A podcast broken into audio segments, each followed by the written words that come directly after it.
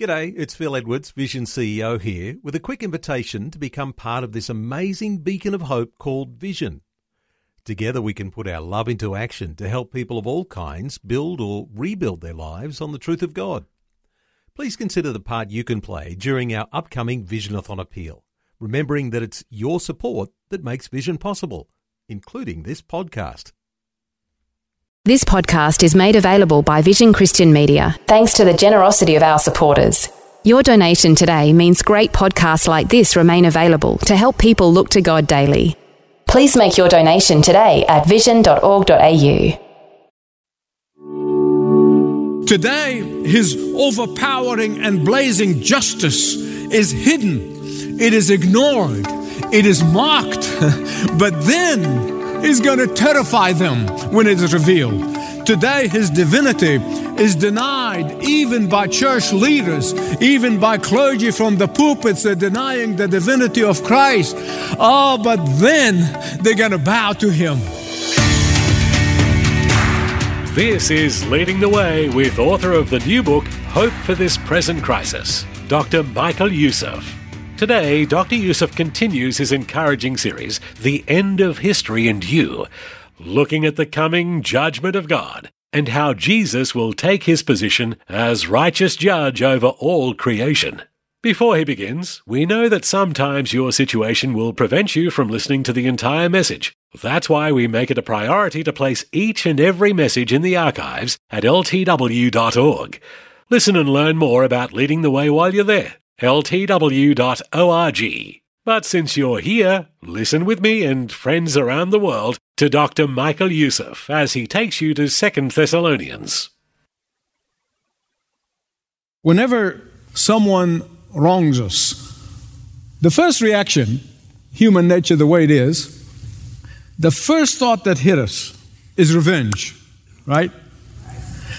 How are we're personally going to avenge the wrong that is done to us. How are we going to hit back even harder than we are hit?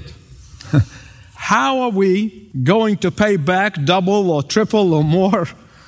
And then we conjure and we plan retribution. How are we going to do this? In fact, we talk about sweet revenge. You hear people joke, but behind the joking, there is seriousness. I don't get mad, I get even. Uh, some wise person said, listen carefully, he said, Your enemies are very valuable asset as long as you refrain from striking back at them. You say, well, how come? Because they keep you on the alert when you might otherwise become spiritually lazy. I can testify to the fact that having critics and having false accusers can keep us spiritually strong. In fact, a pastor friend of mine from Southern California, and he often used to say, he said, Michael, when they kick you in the rear end, rejoice, because that means you're in front of them.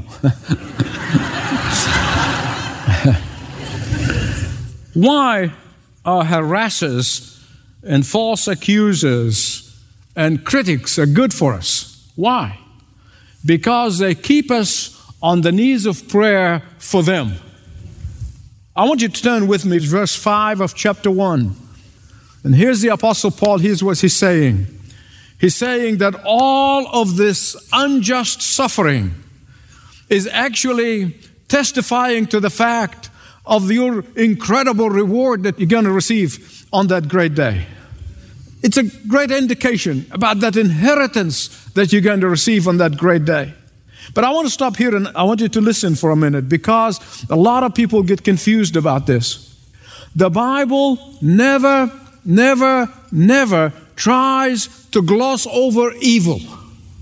The Bible never tries to pretend that evil does not exist. That's not in the scripture.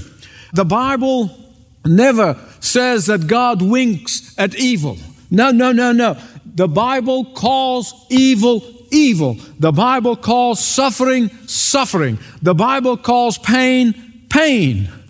And what the Bible said is that when believers suffer unjustly, when believers experience crushing circumstances that is beyond their control, when believers are baptized by fire, not only will God be with them and present in a very special way. Not only that He will strengthen them in a way they've never experienced before, but God will not overlook the injustice that has taken place.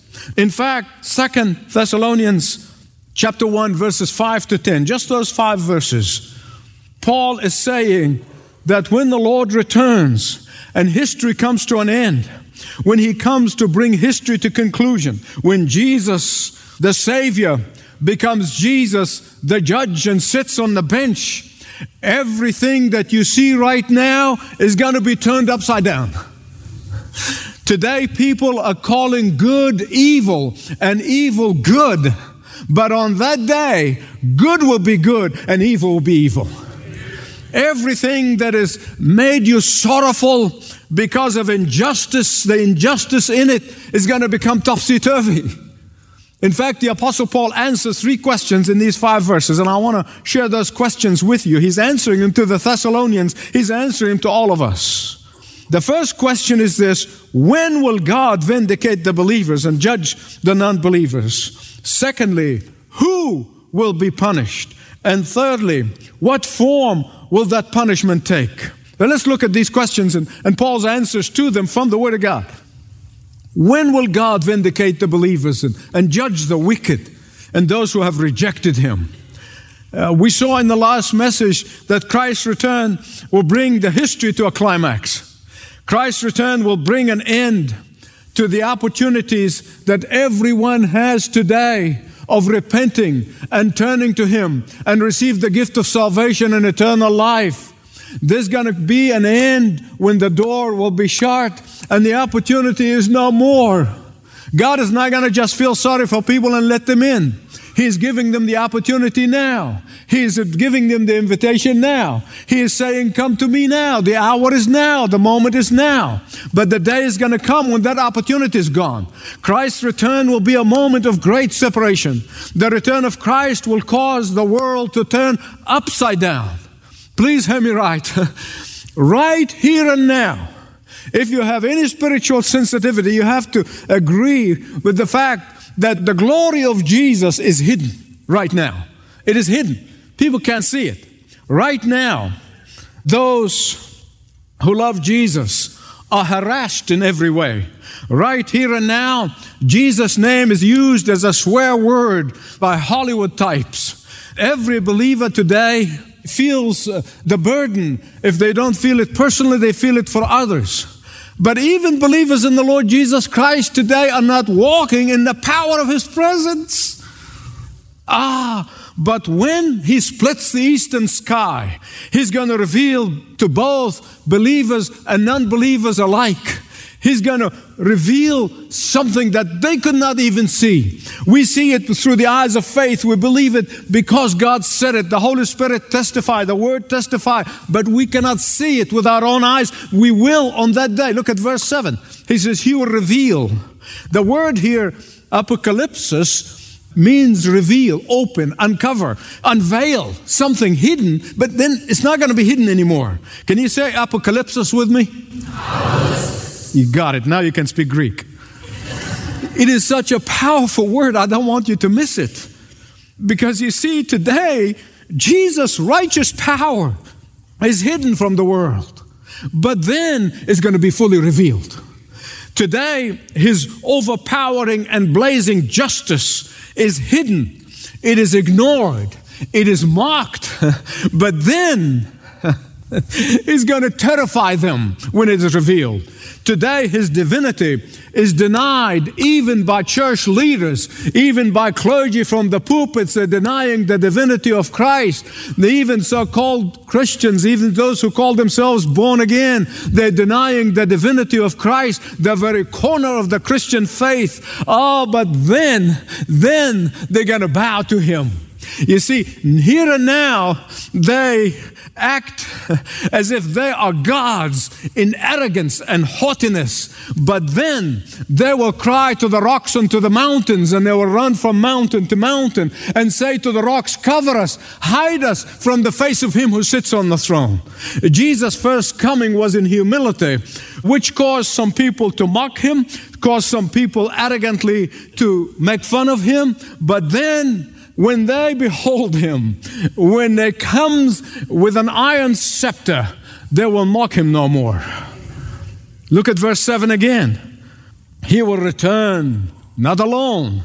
He will return with the mighty angels. He will return in blazing fire. Where does Paul get this information?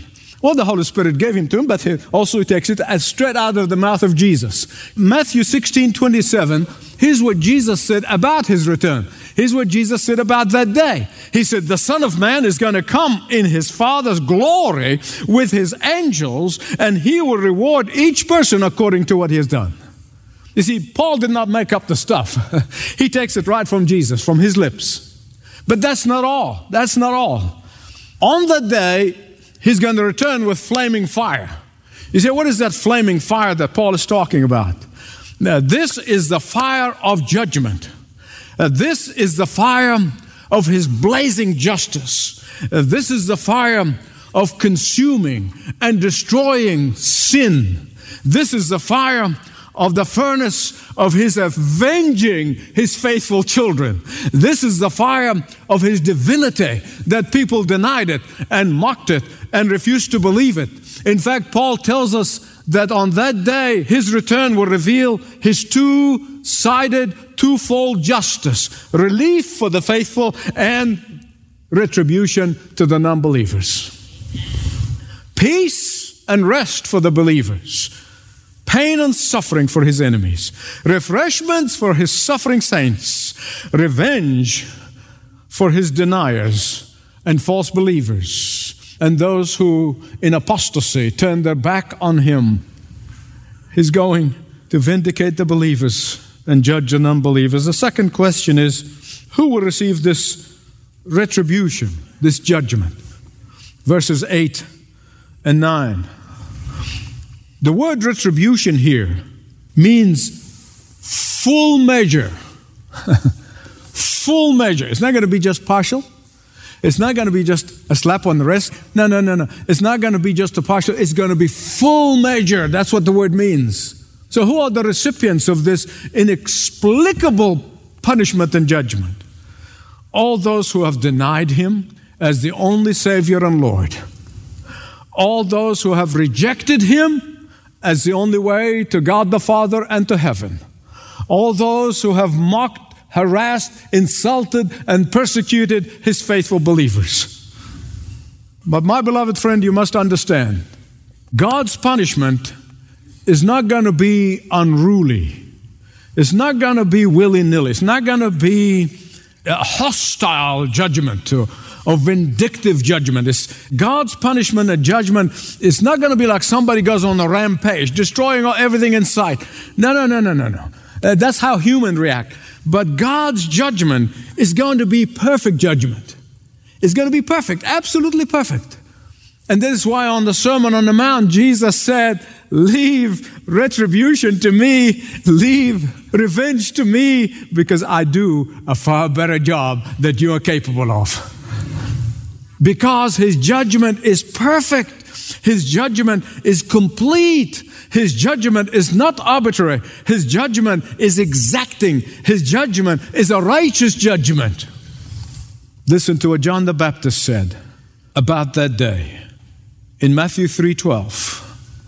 He said his winnowing fork in his hand. Well, some of you might not know what a winnowing fork is. Back in the old days when they cut the wheat, and they bring it all on the thrashing floor. And with heavy sticks, they will beat the wheat. And then they wait for a windy day, and this long fork, long wooden fork, that's called a winnowing fork. The farmer would just lift up everything off the threshing floor.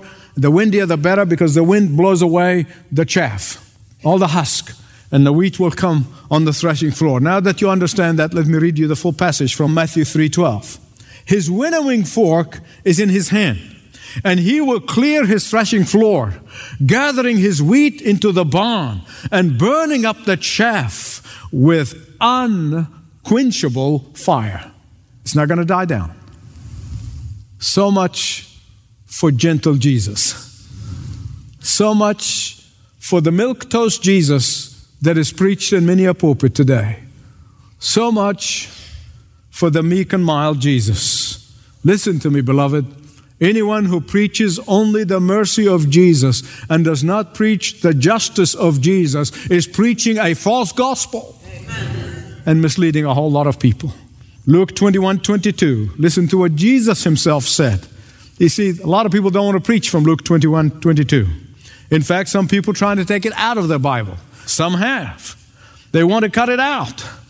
But here's what Jesus said He said, His return is going to be a day of vengeance. His return is going to be a day of vindication. His return is going to be a day of just punishment. His return will be a day of controlled judgment. His return is going to be a day of perfect righteousness. His return is going to be a day of perfectly exacting judgment and punishment. Listen, you and I know that a faithful and a good judge always gives the exact punishment to fit the crime, and they don't wink at, at crime.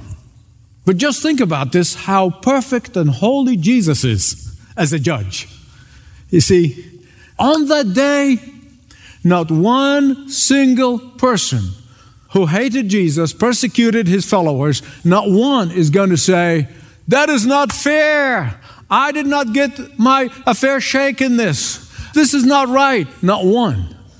Everybody is going to stand there, especially those who have rejected him, and those who persecuted the believers, and those who refuse to believe that he is the only way to heaven, are going to say, I got my fair justice.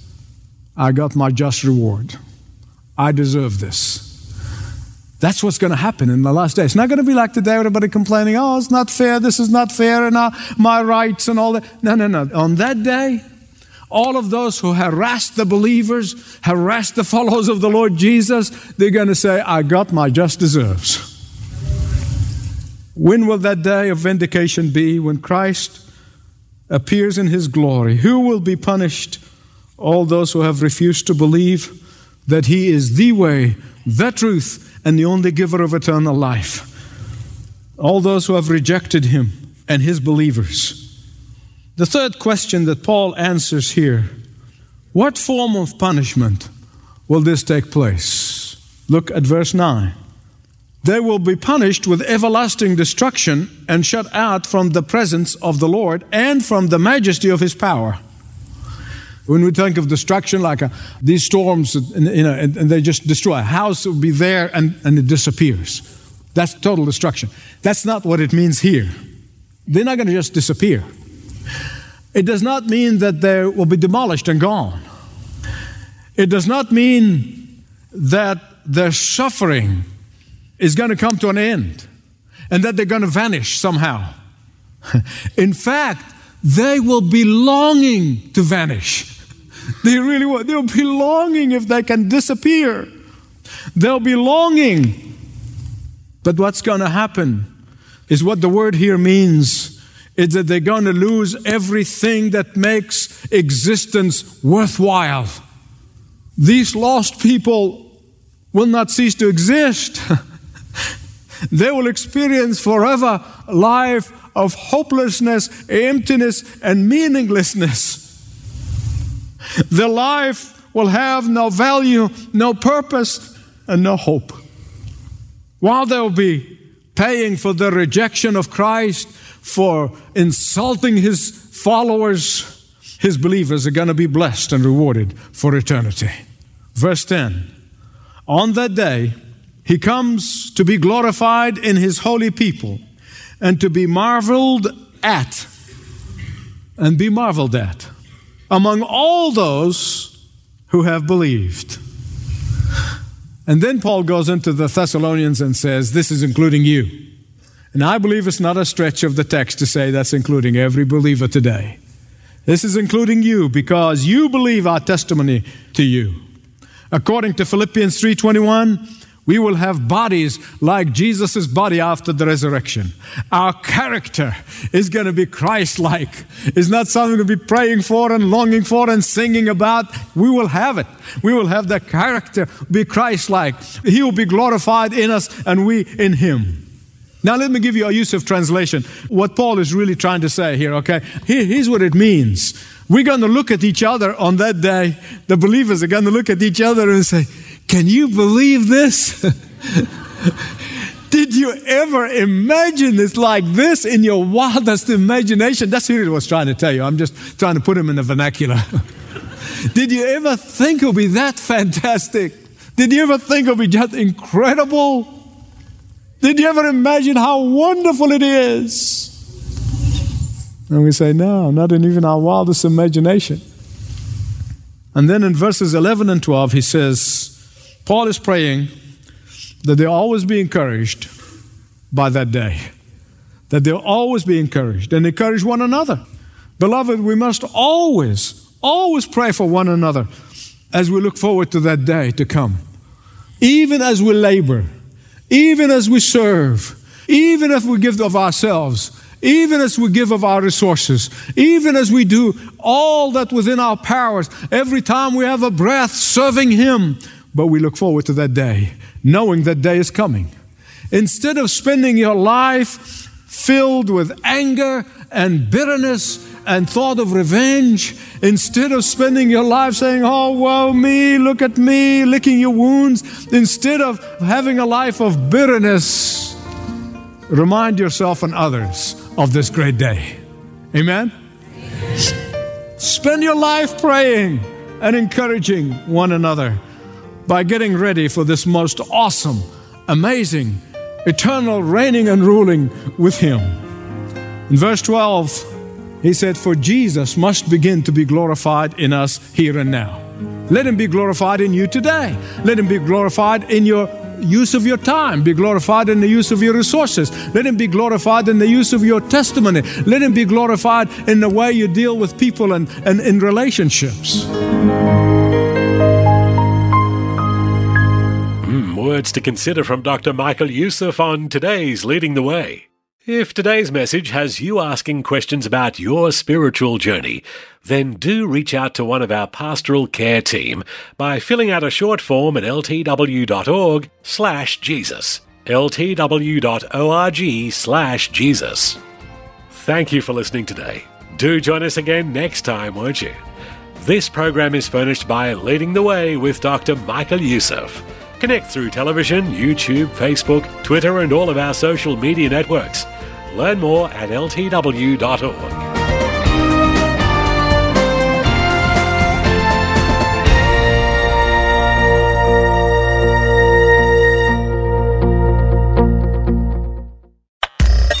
Thanks for taking time to listen to this audio on demand from Vision Christian Media. To find out more about us, go to vision.org.au.